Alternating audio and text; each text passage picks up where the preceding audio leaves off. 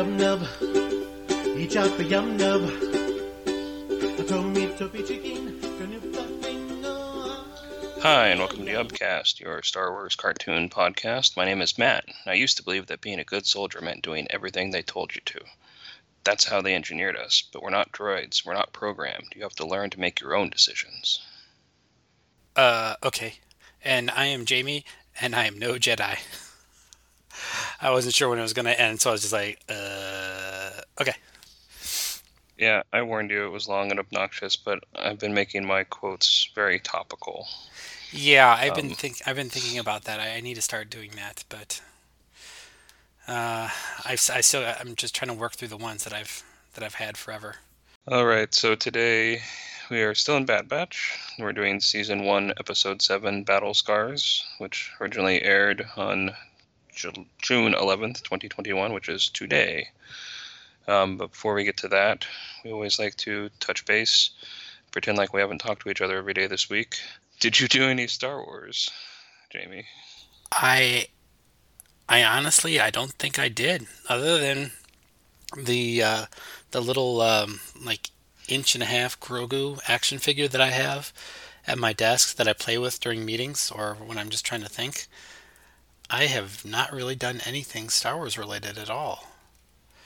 It um, that's really out of character for me. So I don't know. I got to pick up It's my game.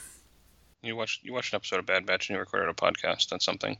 This week I actually got a book in the mail that I was pretty excited about.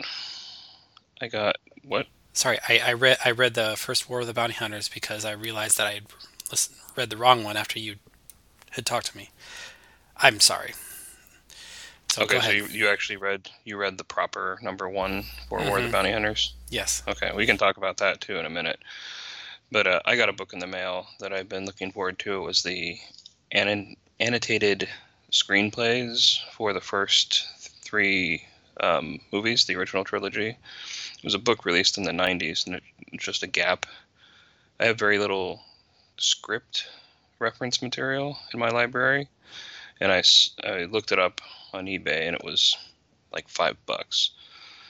And it's pretty big book, and it's got different versions of the scripts and notes and things where they changed things, and it's used a lot in sort of writing about Star Wars and like the thought process. And it's widely considered to be the best book about the original trilogy scripts. And I ordered it, and it came this week. Um, took a couple weeks to get here, but it came this week, and I flipped through it a, couple times, especially Empire, because I really like that Leigh Brackett draft of Empire. And there's a ton of info in this book. I'm very for five bucks. It's a very easy win. Um, so I'm very excited about that. Cool. Um, other than that, I edited a podcast and I watched a couple episodes of Bad Batch. Had a pretty light week myself. Work is still kicking my butt, so I'm not getting a lot of free time these days. But I'm glad we get to do this thing. Yeah. Yeah, I actually I now that I think about it, I did watch a few episodes of uh, the Clone Wars and um, and Rebels, and then like uh, the Ahsoka episode of uh, the Mandalorian. Actually, I just cut through to like the uh, the the various uh, lightsaber battles. It was um, oh, I loved it so much. I Ahsoka's such a great character. I just oh, just just just, just great. I'm really looking forward to the Ahsoka series and seeing where. So, so let's rebuild. Let's rebuild this narrative. You started out by saying you didn't do anything, and now you've read a comic, watched a couple episodes of a cartoon, and then was scanning through the Mandalorian to look at Ahsoka lightsaber battles. Yeah, it's I do so much Star Wars stuff that it's just like if I'm not like if there's nothing that just sticks out in my if I don't do something out of the ordinary, it doesn't Yeah, stick sure. out. But you know, normally it's just like yeah, that's just stuff I do. I just peruse episodes that I like and just to watch the parts that I like because like at least once a month watch the Battle of Scarif because that is prime Star Wars. That's It eh, doesn't get any better watched than that. A long time. I haven't watched that in a long time. The whole movie is great, but the second that you see like the that you're uh, you're fo- like they got they had the camera on the kind of like near the back of the the X-wing, and you see it the going through hyperspace, and then it just pops out of hyperspace above Scarif. That's like that's like super boner material right there for Star Wars nerds like me. It's just like, holy cow, it is just so awesome, and just the cinematography um, that they did uh, with all like the the space battle and uh, the things on the ground. I just, oh, I, I, I love it so much. Yeah, I remember that in the theater. That's probably one of my favorite Disney moments in the theater. Is just seeing that battle play out, and the whole thing just kept getting better and better and better. Yeah, I, I wish you know it, it is what I, it is what I wish the, the end battle of um, Rise of Skywalker could be could or should have been because it's very you know like the it's it, it I, I love the fact that like like Poe's giving up hope and then all of a sudden Lando like shows up and tells him that he's not alone and then you just see like it has to be like thousands you know of just ships showing up Yeah. and then you just see ones that you know like the Millennium Falcon and the Ghost and then there's a bunch of other ones and it's just like ah, glued to this, you know, just glued to the seat. At the same time, I just want to jump out of my skin, just be like, yeah, yeah.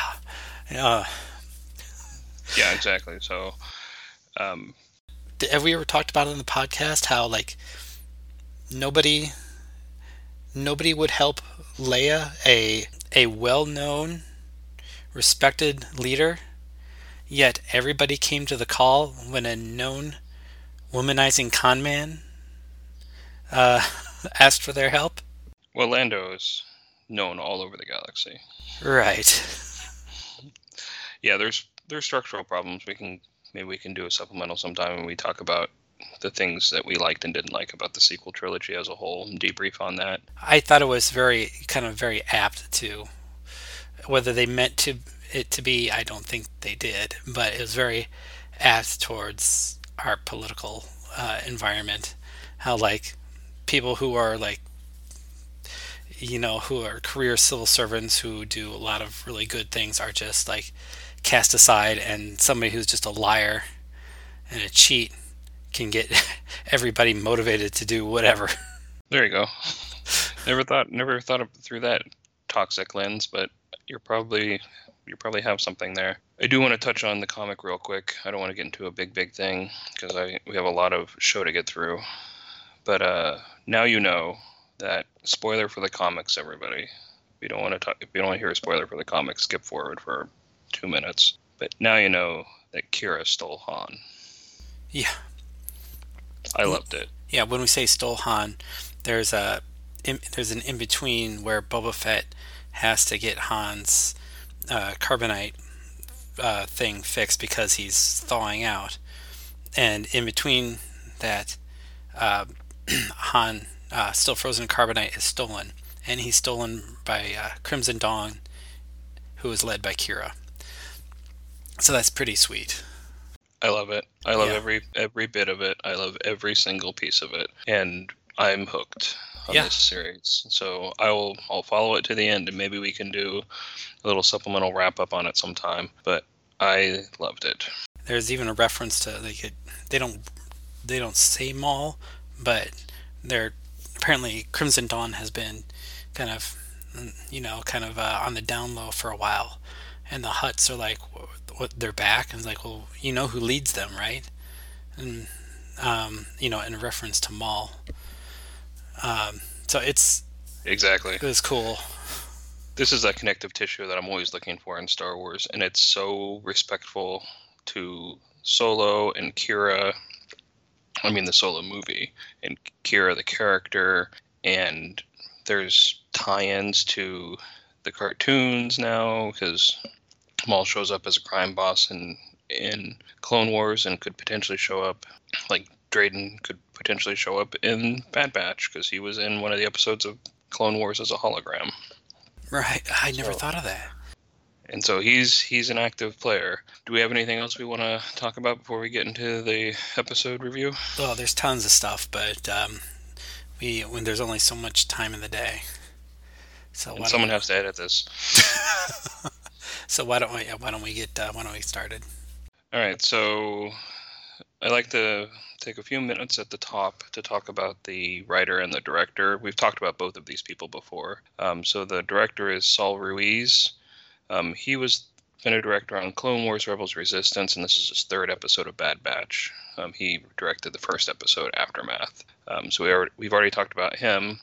But if we go digging back into his history, he was the cinematic director for The Force Unleashed 2 and we've never talked about that video game, but I thought you would enjoy that little piece of trivia. Yeah.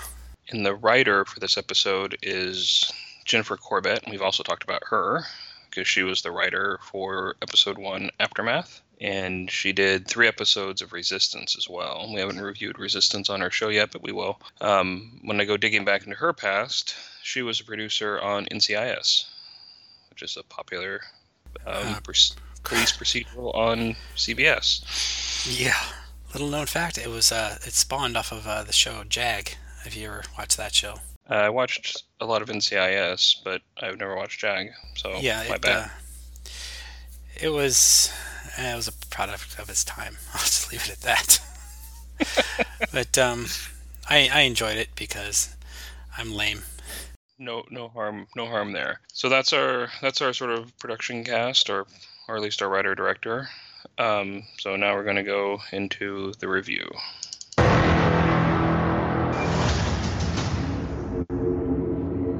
So once again, the show just drops us right into the action.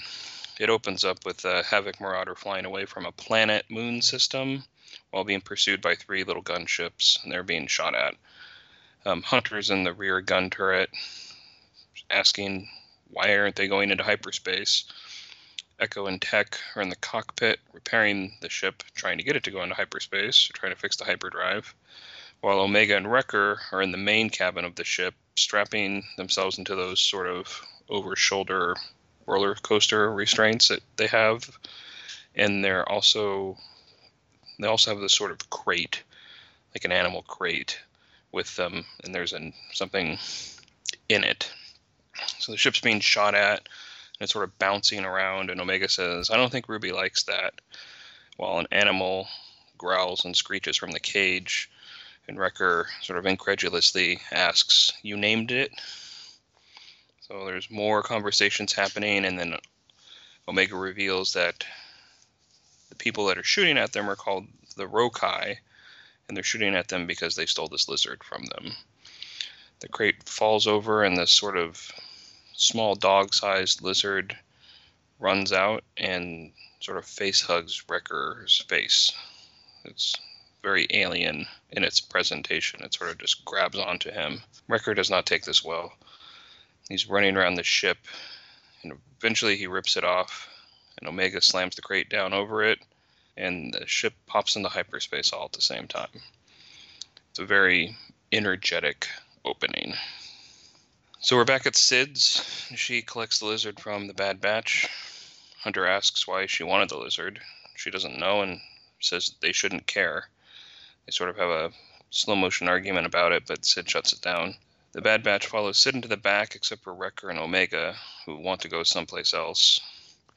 As the Bad Batch goes into the back, they notice someone in a cloak sitting in the corner. I wanted to ask you at this point who did you think was in the cloak? I was really, really worried that uh, it was going to be Ahsoka, but it quickly became apparent that it wasn't, and I was just like, "Oh, thank, thank you." The very, the very first time they showed the person in the cloak, I it was just the eyes, I think, and I thought, "Oh no, it's Ahsoka," and I couldn't, I couldn't, I couldn't tell, and I was like, "Oh, this is going to be a fun recording if this is Ahsoka." Yeah, I, I honestly, I did not I didn't think it would be Rex. I didn't know who to think it would be. Cause, well, you're, you're you're a paragraph ahead of me now, but yeah, um, it was Rex, but I did not think it was going to be Rex. All right, so Sid Cid pays the Bad Batch a few credits, but it's not enough. Cid explains how the Bad Batch are actually in debt to Cid for fuel, docking fees, and 20 cartons of something called Mantel Mix. Uh, you cut to Omega and Wrecker, who aren't at this meeting, out on the street ordering Mantel mix from a street vendor. It looks to be like kettle, kettle corn. corn. Yeah, Yeah. yeah. I thought um, I kind of like the, well, I'm not like it, but I, the the idea that they're becoming like indentured servants, uh, like the sleazy business practices, like oh you, you work here, but you can only buy things, you know, from the store commissary or from the, you know, from the not the store commissary, but the um, the commissary of for the business. Like you, you can't have your own equipment. You can't, you know, and like like everything that you use, you know, we're charging you for. Basically, you just where you can't escape debt. Exactly. And so this is the trap that they find themselves in. And they're naive enough to not realize that this is a, a pretty standard trap. But it's great that they're falling into it. Um, I do want to point out that when you cut to Omega and Wrecker ordering the Mantel mix, they're ordering two. And Cid says that they're 20 cartons, they're in debt for 20 cartons of it. So this means that they've done this 10 times, not counting this time. Mm-hmm. So this is a clock we have for how long they've been there. They've been there for approximately 10 missions. Yeah, you know, and so who knows? You know, like ten successful missions at least. Yeah, 10 successful missions because this is the reward for a good job. All right, back back in the bar, the Ithorian Bolo tries to get the cloaked figure sitting in the corner to give up his seat. Cloaked figure isn't having it. Sort of pulls a blaster. In Cid's office, Cid tells the Bad Batch they need to pull off a big score to pay her back. Um, she's throwing the droid head from the Martell sisters episode back in their face as a huge failure. They hear a muffled blaster go off through the wall, and they all rush out to the bar. The weak, the Weequay Ketch and Ithorian Bolo are running out of the bar, and the person in the cloak is revealed to be Rex, the Captain Rex, obviously. Um, Cid is upset that more clones are showing up. She she really hits like a nine on her anger level here. Um, she does not want to become a clone bar Yeah. for lots of reasons. Because they'll start a nuclear war at the clone bar. Clone bar.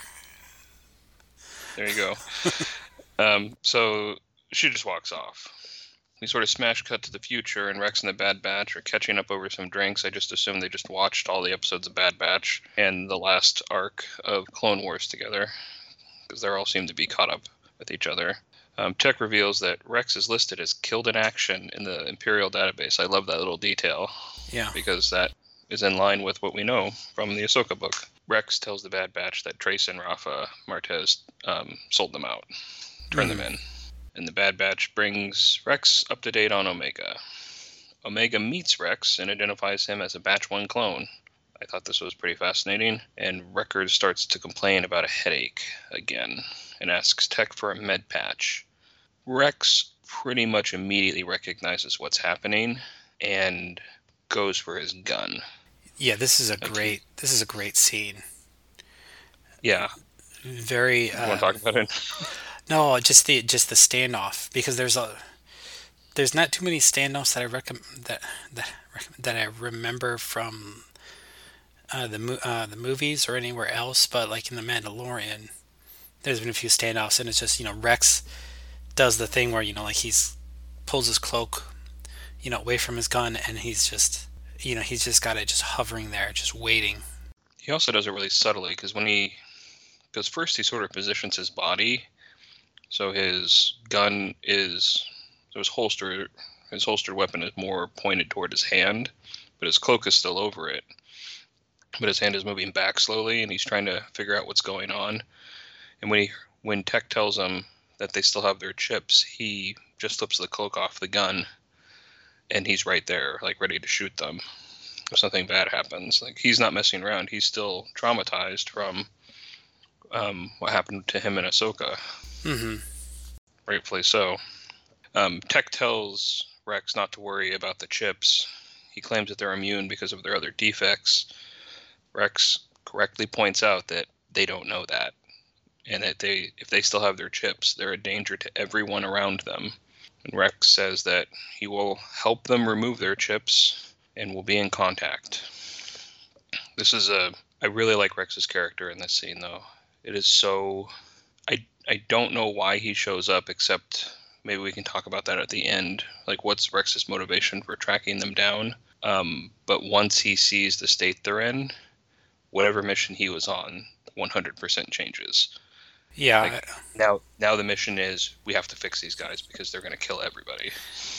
yeah. I'm, I'm glad they. I mean, I, I knew they're going to bring him back, and it's you know I'm I'm glad to see that uh, D. Bradley Baker is getting some work, but um, He's playing like nine people in this episode. but the the the not messing around part you know there's just some some like silliness with the you know the lizard you know getting away you know and then attaching itself to wrecker. And then you know wrecker and omega getting you know like the snacks. But just right away it's just it goes from like kind of like fun to like serious. And like rex is not fucking around. That's what that's what i like because so many times they're just kind of like eh yeah whatever. We should get this thing taken care of, but first, let's go do X, Y, and Z. You know, which usually is somehow services the plot, but this is, you know, this is the writers being like, no, this is deadly serious. Got to take care of this now. yeah, they saw the clones on Kaller turn, and they didn't understand it. They understand the danger, but they didn't. It didn't really. I mean, I guess they saw their friend go through it too, but it didn't really sink in somehow that this could actually happen to them. And Rex is like the voice of reason, or like like the voice of trauma or something. He's he's there as like the adult saying, like you're broken. He's breaking in front of you, and once he's broken, he'll kill all of you. Yeah. And Including it's such Omega. a it's such a yeah, including Omega. Like and and it's such a reality check. I love it. So now we see the Bad Batch back in hyperspace. They're meeting with up with Rex on a planet called Bracca. Yeah, I like this. Yeah, I want to talk about Bracca a lot. so Wrecker is having more headaches, and he doesn't like this plan. Omega reveals that she does not have an inhibitor chip while they're talking, which I I like that they put that in there to sort of explain, set her aside. But I also like that she thinks she doesn't have an inhibitor chip because she, I'm not sure she knows. But we'll see. And Tech is working on a scanner. It's almost finished. Wrecker repetitively states that he does not want to have brain surgery. So let's talk about Bracca for a second. I love this planet. Yeah. It is a junkyard planet, hmm and it is so amazing looking. Yeah, it's I, hats off to the art department. yeah. Well, it's fr- it's the planet from Fallen Order where Cal Kestis uh, is hiding out. Oh shit, it is? Yes. Wow. Didn't know that. Yeah, so Cal Kestis is in, you know, is in this episode, sort of. he's, he's somewhere, you know, he's still a kid, you know, at this point, hiding. It's around it's around the right time for him, right? Cuz he he's on that planet a few years later, I guess. Yeah, well, he's just a little, he's just a little kid. He's like my, it's like my son's age when Order sixty six like- happens. It's like 12 or something, right? Mm-hmm. Yeah. Yeah. Yeah. If you haven't played Fallen Order, play Fallen Order, or go on YouTube, watch the cutscenes for Order sixty six. It's great because he's just he's just a little kid. His master gets killed, and he gets sho- you know he just gets shoved into an escape pod, and he's just he's just a wreck, and he acts just like a little kid would, who's just had his world crumble in front of him. It's it's it's great. I really, really uh, recommend it. Yeah, thanks for thanks for pointing that out to me. My son my son's played that game thoroughly, and I'm not a big video gamer, as we've discussed on the podcast. I've watched them play it, but I I did not do research on Bracca. I just thought it was a beautiful planet. But yeah, he does work in like a shipyard where he's like they're dismantling ships and stuff, right? Oh yeah, and um, it's also in the um, the book leading up to uh, Rise of Skywalker. That's where the First Order is dismantling um, New Republic ships, and they go in and steal a bunch of ships. That's Bracca. All right, thank you. That that is amazing. That makes me love this planet even more. I thought it was so beautiful for like a planet full of wrecked ships. Mm-hmm. So so they're on Bracca, and they're just crashed Venator class Jedi cruisers everywhere. The Bad Batch land, meet up with Rex, and they start working their way to a wrecked cruiser. Um, the planet is patrolled by the Scrapper Guild, which I assume we'll have a lot more to talk about them now that it, that they're the same group that's sort of running the show in Fallen Order. Yeah. But this is the reason they have to be stealthy. They have to be sort of sneaking around on the planet. Yeah, they're yeah they're also mentioned in uh, Resistance Reborn too, or or at least that the um, you know that they're the ones that are in control of the planet. That's amazing. I I completely missed that connection. Um, thank you so much. Yeah, and I don't know if you noticed that. Oh, maybe it was at the very end of the episode, but I'm pretty sure it was at the this point where you see them land and you see the ship that Rex came in. It was the X-wing that he and Ahsoka, or not the X-wing, the the Y-wing that he and Ahsoka. Yeah, the Y wing. Yeah, I love that detail too. Thank. And can we talk about the guild for a second? Sure.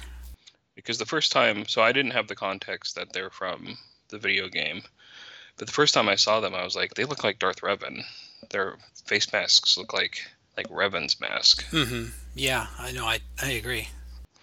It's just it's just so visually striking to like see that in a in a show. It's just like like I really want to know more about these people now that I know that they're in these other materials. I can read a lot more about them, but wow.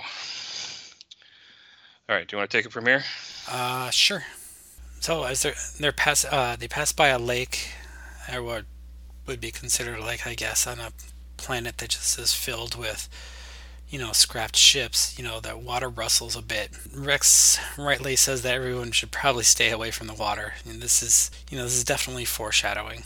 Rex and the Bad Batch get inside a, a Jedi cruiser. Rex uh, says that Fives tried to warn them about the chips, but he didn't really understand at the time. The Bad Batch tells Rex that Omega is the one who told them about the chips. So my my other quote for today that I decided not to do because it was too I don't know, the context was too narrow, but you would have gotten it was find him, find him, fives, find him. Because Ah. that's what Rex that's what Rex says when he's suffering the onset of Order 66 and he points his blasters at Ahsoka. He yells, "Find fives, find him." Cool. Yeah, that's a that's a that's a cool. Um, yeah, that's a that's a that's a cool quote.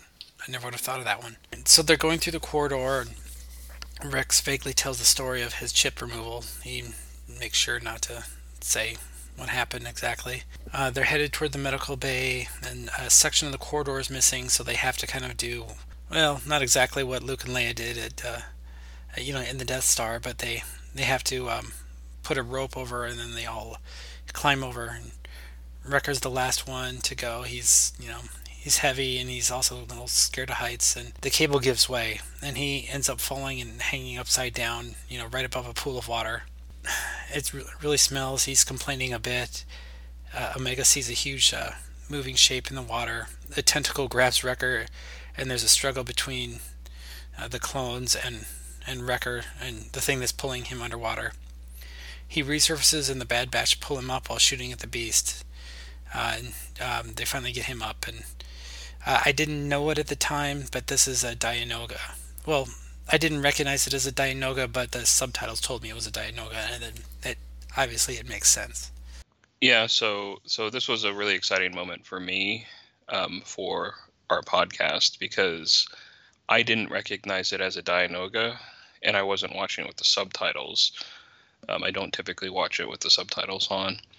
I was thoroughly confused by what this animal was, Well, I, I and was, I thought, well, I was thinking it was going to be the thing that um, that the um, oh shoot that the Quarren tried to uh, feed Grogu to, and then tried to you know feed uh, uh, Din uh, Djarin to. That's a oh, that- good call. that's what I originally thought it was. Do you, do we know what animal that is though? It probably has a name. I mean, everything in Star Wars I'll has a look name. it, I'll look it up. I'll look it up. But do you know what I thought it was originally? No. I thought it was I thought it was a Rathtar. Oh man, that would have been sweet.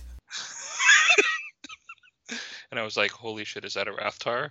And I thought, if that's a fucking Rathtar, two weeks ago we talked about putting Rathtars in this show. I was like, that would be so perfect. It's also a great, it's a great place to put it, right? I don't, Mhm. I don't know, like Dianogas that looked really menacing for a Dianoga. And Yeah, awfully big. if you look up Dianogas in Wikipedia now, they say they're sentient because of your favorite book from a certain point of view. There's a short story told from the point of view of the Dianoga that tries to drown Luke, and how it only didn't drown him because the Dianoga itself was force sensitive and could sense that he was force sensitive. Which is, you take that story or leave it, it doesn't much matter. But I'll, I'll leave it. it established it establishes the Dianoga as an intelligent, force-sensitive being who lives in trash.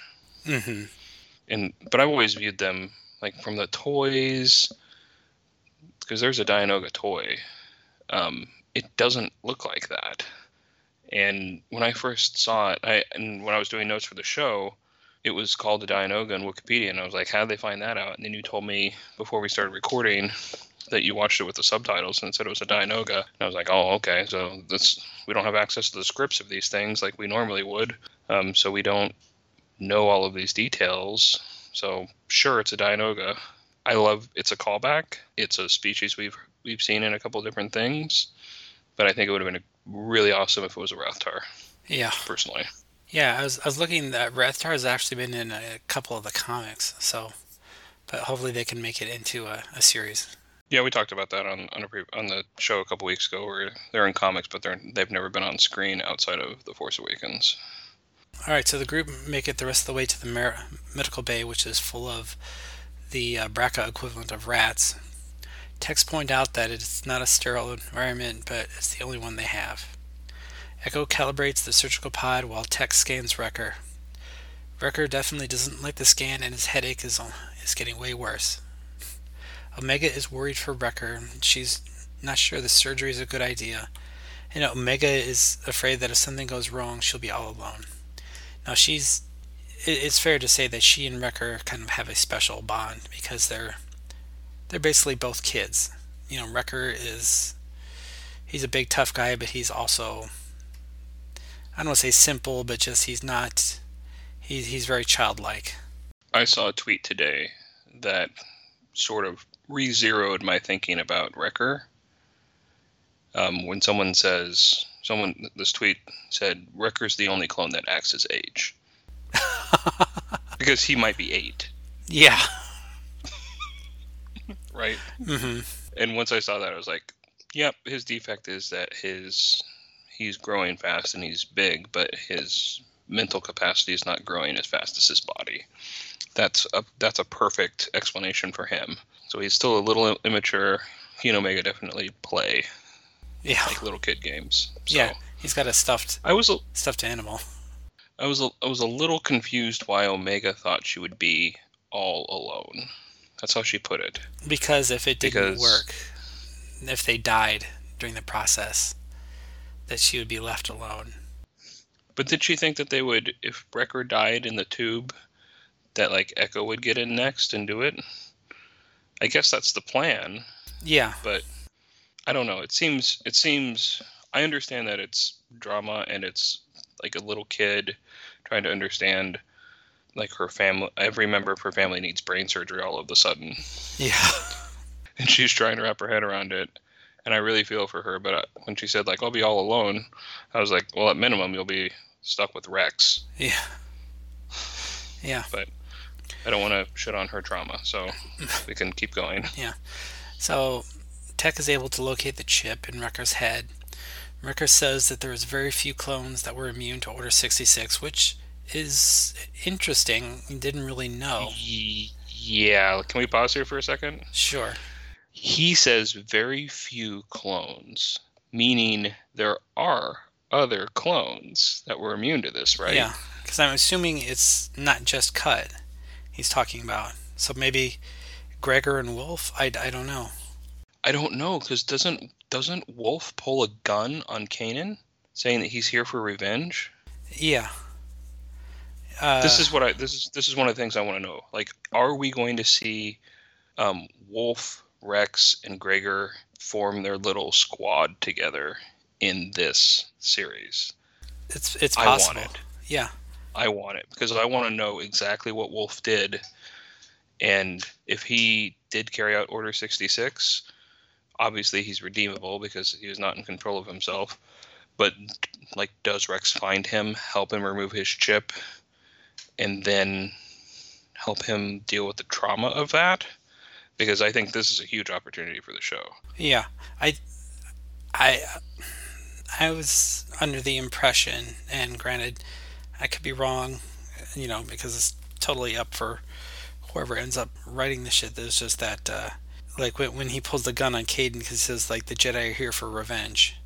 It's like he's not, you know, he's not uh, admitting to anything, but he knows why the Jedi would be coming to get revenge on clones. Sure. I mean, you're right. Someone's going to write this story eventually, and it's there's a one in a million chance it's going to be us. Yeah. So I'm saying. So I'm saying there's a chance. so you said. But we'll we'll wait we'll wait for the the deal out there. But it could be either way, honestly. Alright, so let's see. Where were we? Okay, so Tech goes to sedate Wrecker, and then Wrecker snaps. Uh, Order 66 finally, the chip finally breaks through to Wrecker. Wrecker is all he you know he's all Order 66 Red clone now. He's you know he's gonna kill um to be because he heard them say that they let the Padawan go. I think this is kind of what helps because he realizes that they're traitors because they let they let uh, Caleb Dume, aka Kanan, go. Yeah. So so this is we had this conversation a couple weeks ago about what would happen if Rex's chip activated, and Wreckers. I said that. Yeah, Wrecker. Yeah, sorry, it's- Wrecker's chip activated. It's hard. Yeah, It's all it's all Bradley. It's all he's doing the same voices, right? hmm No, the when Wrecker's chip activated, I said that he would turn on the clones because the clones disobeying Order 66 were targets of Order 66. And that's exactly what happens, right? It's it's well timed for them talking about how at least the Padawan escaped, hmm and that could be the thing that trips him because that's what trips um, Crosshair yeah, is thinking that is figuring out or piecing together that Hunter let Caleb escape. That's what push, pushes him over the edge. And so it's it's really them committing treason by not killing the Jedi that makes him snap. And this moment, we knew it was coming. I was immediately terrified yeah. Me too. Because he grabs Tech by the neck, and I thought, like, is he gonna like? Are you gonna? Are you brave enough to kill a character in this scene? yeah, especially like that. Wrecker chokes Tech, uh, you know, lifts him up by his neck, says he's in violation of Order 66, and starts shooting at the other members of the batch and Rex. Hunter, Echo, and Rex draw Wrecker out of the med bay.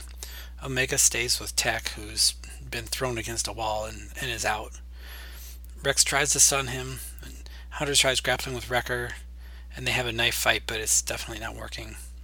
Wrecker is str- strangling Hunter when Omega takes a shot shot at him.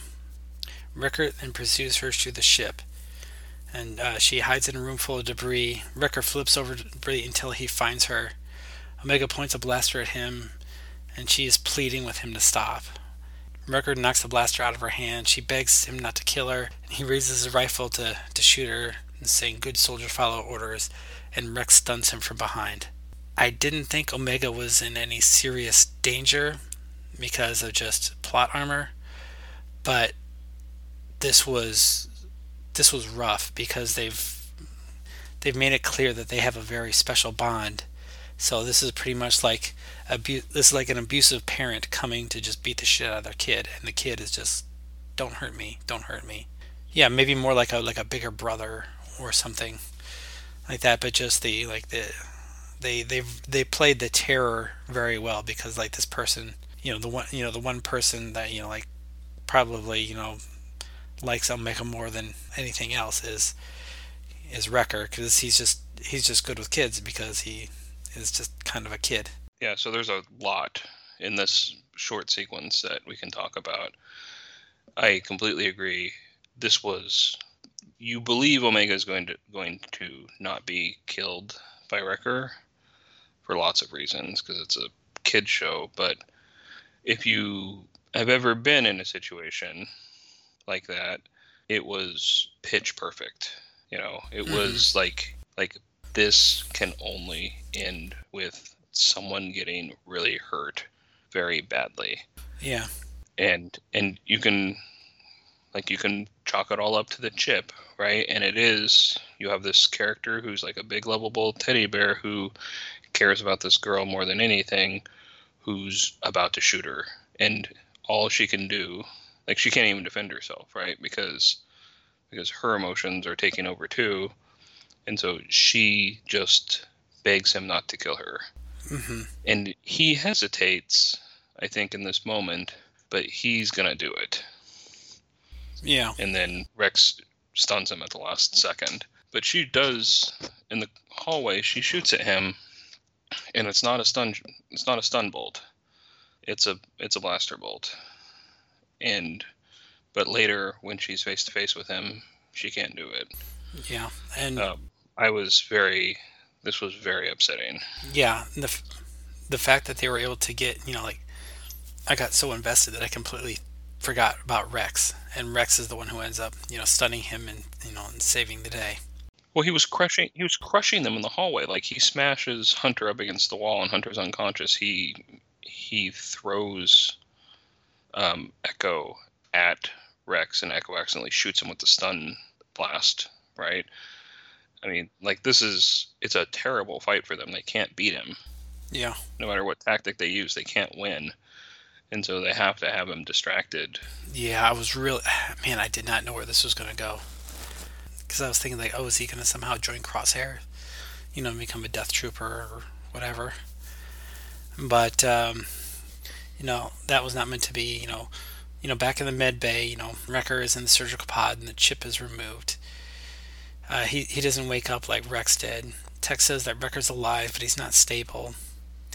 Omega decides that to stay by his bedside until he wakes up and eventually in uh, about a mm, doesn't they don't really say how much time passes and Wrecker wakes up he's his old self Wrecker says one chip down three to go and then some uh, you know time elapses again and you know they uh, they show that they've all you know had their their uh, their chips removed you show shows Tech with you know like his receding hairline is a little bit bigger and he's got a big you know patch you know, on his on his head. I was I was hoping to see like Hunter with short hair, but they didn't do that.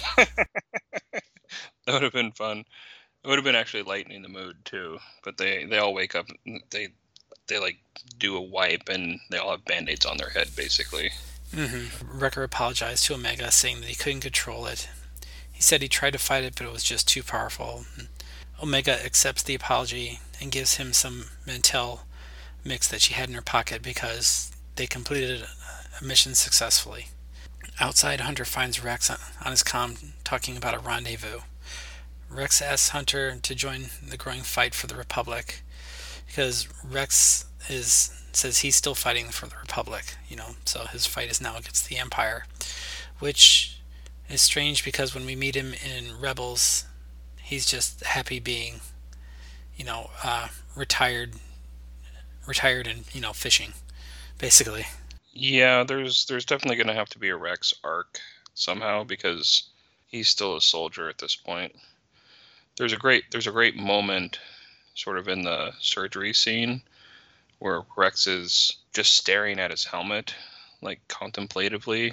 And i want to know what he's thinking in that because it's so hard to parse but he's like looking at this relic from this war that's over and his comrades are getting the surgery to remove the chip that was at the center of the lie of that war. And i want to know what he's thinking looking at his service helmet hmm because he has to be. I don't know how you come out of that not all fucked up.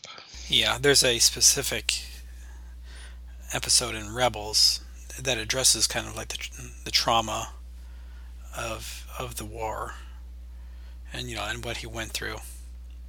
The the one with the um, the battle droids that never turned off. right. Yeah and how they have to have a last battle to determine who would have won. Yeah, Rex and Hunter have a heart to heart. Rex leaves and tells them to stay in contact, and Hunter tells Rex to reach out if he ever finds himself in a bind, which is very A-Team esque. And uh, the Scrappers observe the conversation and notify the Empire, so we know probably what's going to be happening next episode or two. And I wonder, I'm wondering who Rex is talking to. Is he talking to the Martells? Is he talking to someone else? Maybe you know other clones. You know, didn't follow through in Order 66, or at least had their chips removed. I love the idea that Rex becomes the patron saint of clones. I love the idea that his that his penance is to go around helping clones that either didn't trigger, helping them hide, or helping the ones that did um, recover. Yeah, I love that- that. If that's his arc, I, I would be super happy with that. Yeah, that's that. I mean, that would actually work. You know, be a good um, be a good arc. And then at the end, you know, once the stormtroopers come up and he realizes that it's, you know, he probably comes to the realization that Republic's not coming back. He's just, you know, just you know shoveling against the tide, and it's just easier just to kind of just let it go and just kind of ride it out. I mean, they age super fast, right? And so they're going to start aging out and dying or disappearing. And when they get replaced by War Mantle or whatever the name of that project is, then his job could be over, and that that could be his reason for going into hiding and retirement, right? Mhm. But like, who knows, right? I but I do want to see it. I want to either read a book about Rex or get a comic series or do this, do it in this sort of format. Just shows Oh, what happens to Rex. Yeah, a comic series would be great. it'd be wonderful. Um, kind of like how Kanan was like Kanan, the last Padawan, like Rex, you know, Captain Rex, you know, Republic Patriot or something like that. You know, just he's kind of like the one of the last few people who's who's still you know loyal to the old ways, you know, or he's you know fighting a losing fight, something like that. You know, so that's the end of the episode. What did what did you think? just talking about Bad Batch as a series, we just passed the halfway point. No, we're just before the halfway point of the series because we're going to get 16, 16 episodes, and this is episode 7. This might be the best episode Yeah, I loved this of episode. this series so far. And I'm glad we're on the same page because I I couldn't be happier with this payoff of the chip mm-hmm. because they've been teasing it. They've teased it in at least three of three of these six previous episodes that this chip is there.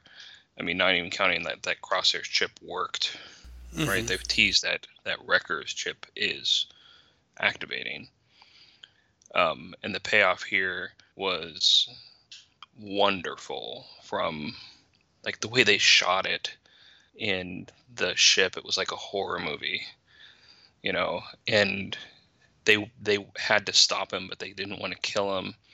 And he they made the strongest character, the one that snapped, and the whole Omega Wrecker relationship is so terrifying to see him because like this is the type of thing that people never forgive themselves for, right? Mm-hmm.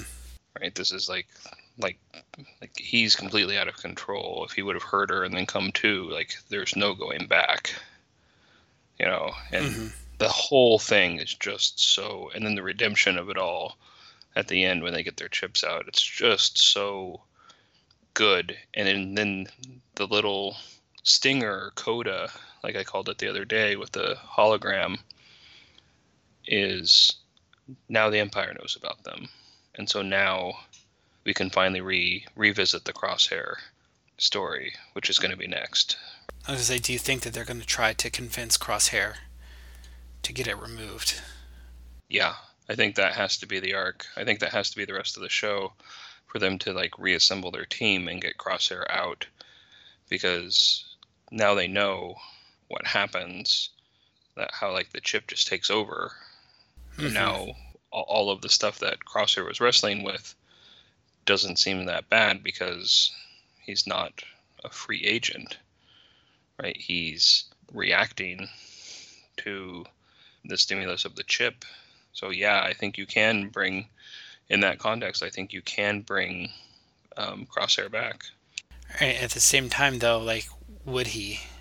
medical ethics question can you forcibly remove his chip Well, Probably not. Yeah, Not, well, in our, not in our society. Yeah, not so much that, but like even still, like he, you know, like you know, he has a place in the empire. You know, he's you know, he's kind of like the start of something, you know, new. But the last time we saw him, he was sitting in their barracks and he looked sad, like he looked alone. That is true. And so, and so he might be in a place where he regrets, at least partially, what's happening, and and needing his comrades again. But who knows, right? I mean, this is the story. The story is how far gone is he, and how much of his behavior is is due to the chip, and how much of it's just just him. Hmm but I'm here for it. You know, if this is the story we're going to tell, this is, I think this is an incredible story. And now the internal threat of the chip has been removed from the team. And now all the threat is external because the second they get their chips out, the story is like, oh, Empire, here they are. Yeah. Right? Mhm. that's that's exactly what happens. Like the second they get their chips out, they're like, "All right, so you're not going to kill each other. Let's uh let's add add back the external pressure to this group, Yeah. which I think is brilliant." So uh, we rank the episodes uh, by character. So a good, uh, good or great, you know, episode will have a you know original trilogy character, you know, or at least a character that's you know beloved, like Han, Luke, Leia, Chewie, you know, C-3PO if if you're into that. If it's a really bad episode, well, you label it like um, Malachi, Malakiki, the the Rancor Keeper, or the friend, or the uh, the Twi'lek that um, Fennec Shand uh, lets escape before Boba Fett comes and shoots um, Bib Fortuna. You know, just nameless characters don't mean anything. Or Dak, you know, because Dak wasn't imp- Dak wasn't that important. You know, Hating on Dak, huh? Yeah. Dak Dak gets a really cool, really cool scene in um, Lost Stars. So, hating on Dak. Well, not that I hate Dak. It's just that they they didn't care about him. You know, like he he dies and Luke crashes. Luke doesn't even check to see if he's still alive. He just Luke just escapes and lets him be squished. So Yeah. he was he was That's there true. he was there to die. So uh, Matt, what is your what is your ranking for this episode? Yeah, as stated, I liked it a lot. So I need to pick a good, a good character. So I think I'm gonna pick like a Hera. Hera? Okay. Yeah, I think I think this is for an overall plot for this series. I think it's really important. I think this episode is really important. It's so well shot, so well done. I loved Bracca as a planet. I loved how they shot the Wrecker stuff. I think emotionally it hits hard and right. So I'll give it Hera. How about you? this will be kind of like timely, a little on the nose, but I'm going to give it a wrecker. You know, there's a there's a lot more to this character than just the big dumb guy who loves to, you know, destroy things and watch things explode.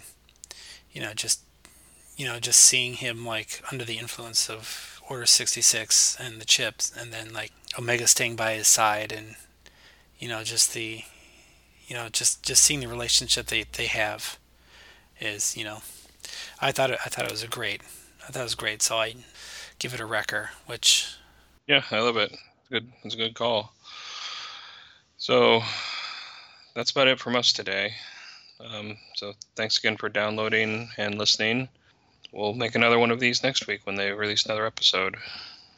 you know how to find us. You know on your uh, your local uh, podcatcher or Stitcher, iTunes, or wherever. You know, be sure you know to tell a friend if you uh, liked it. Uh, friend who's into Star Wars, or if there's a friend who's not into Star Wars, tell them about this podcast too because it'll probably piss them off. All right, so we'll be back next week with episode eight of Bad Batch. Talk to you later.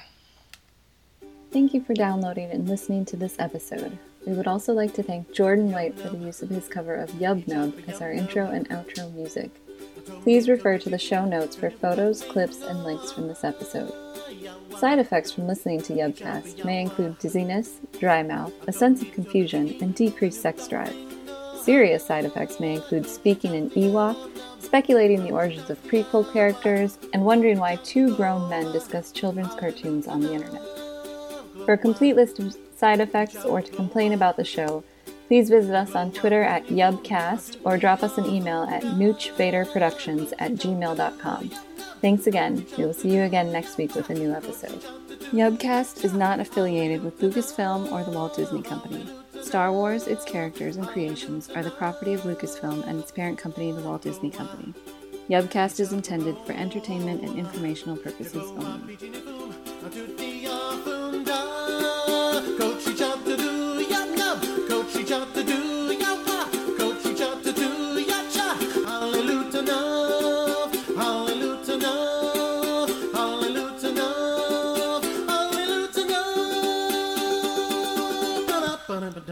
Dun, dun, dun.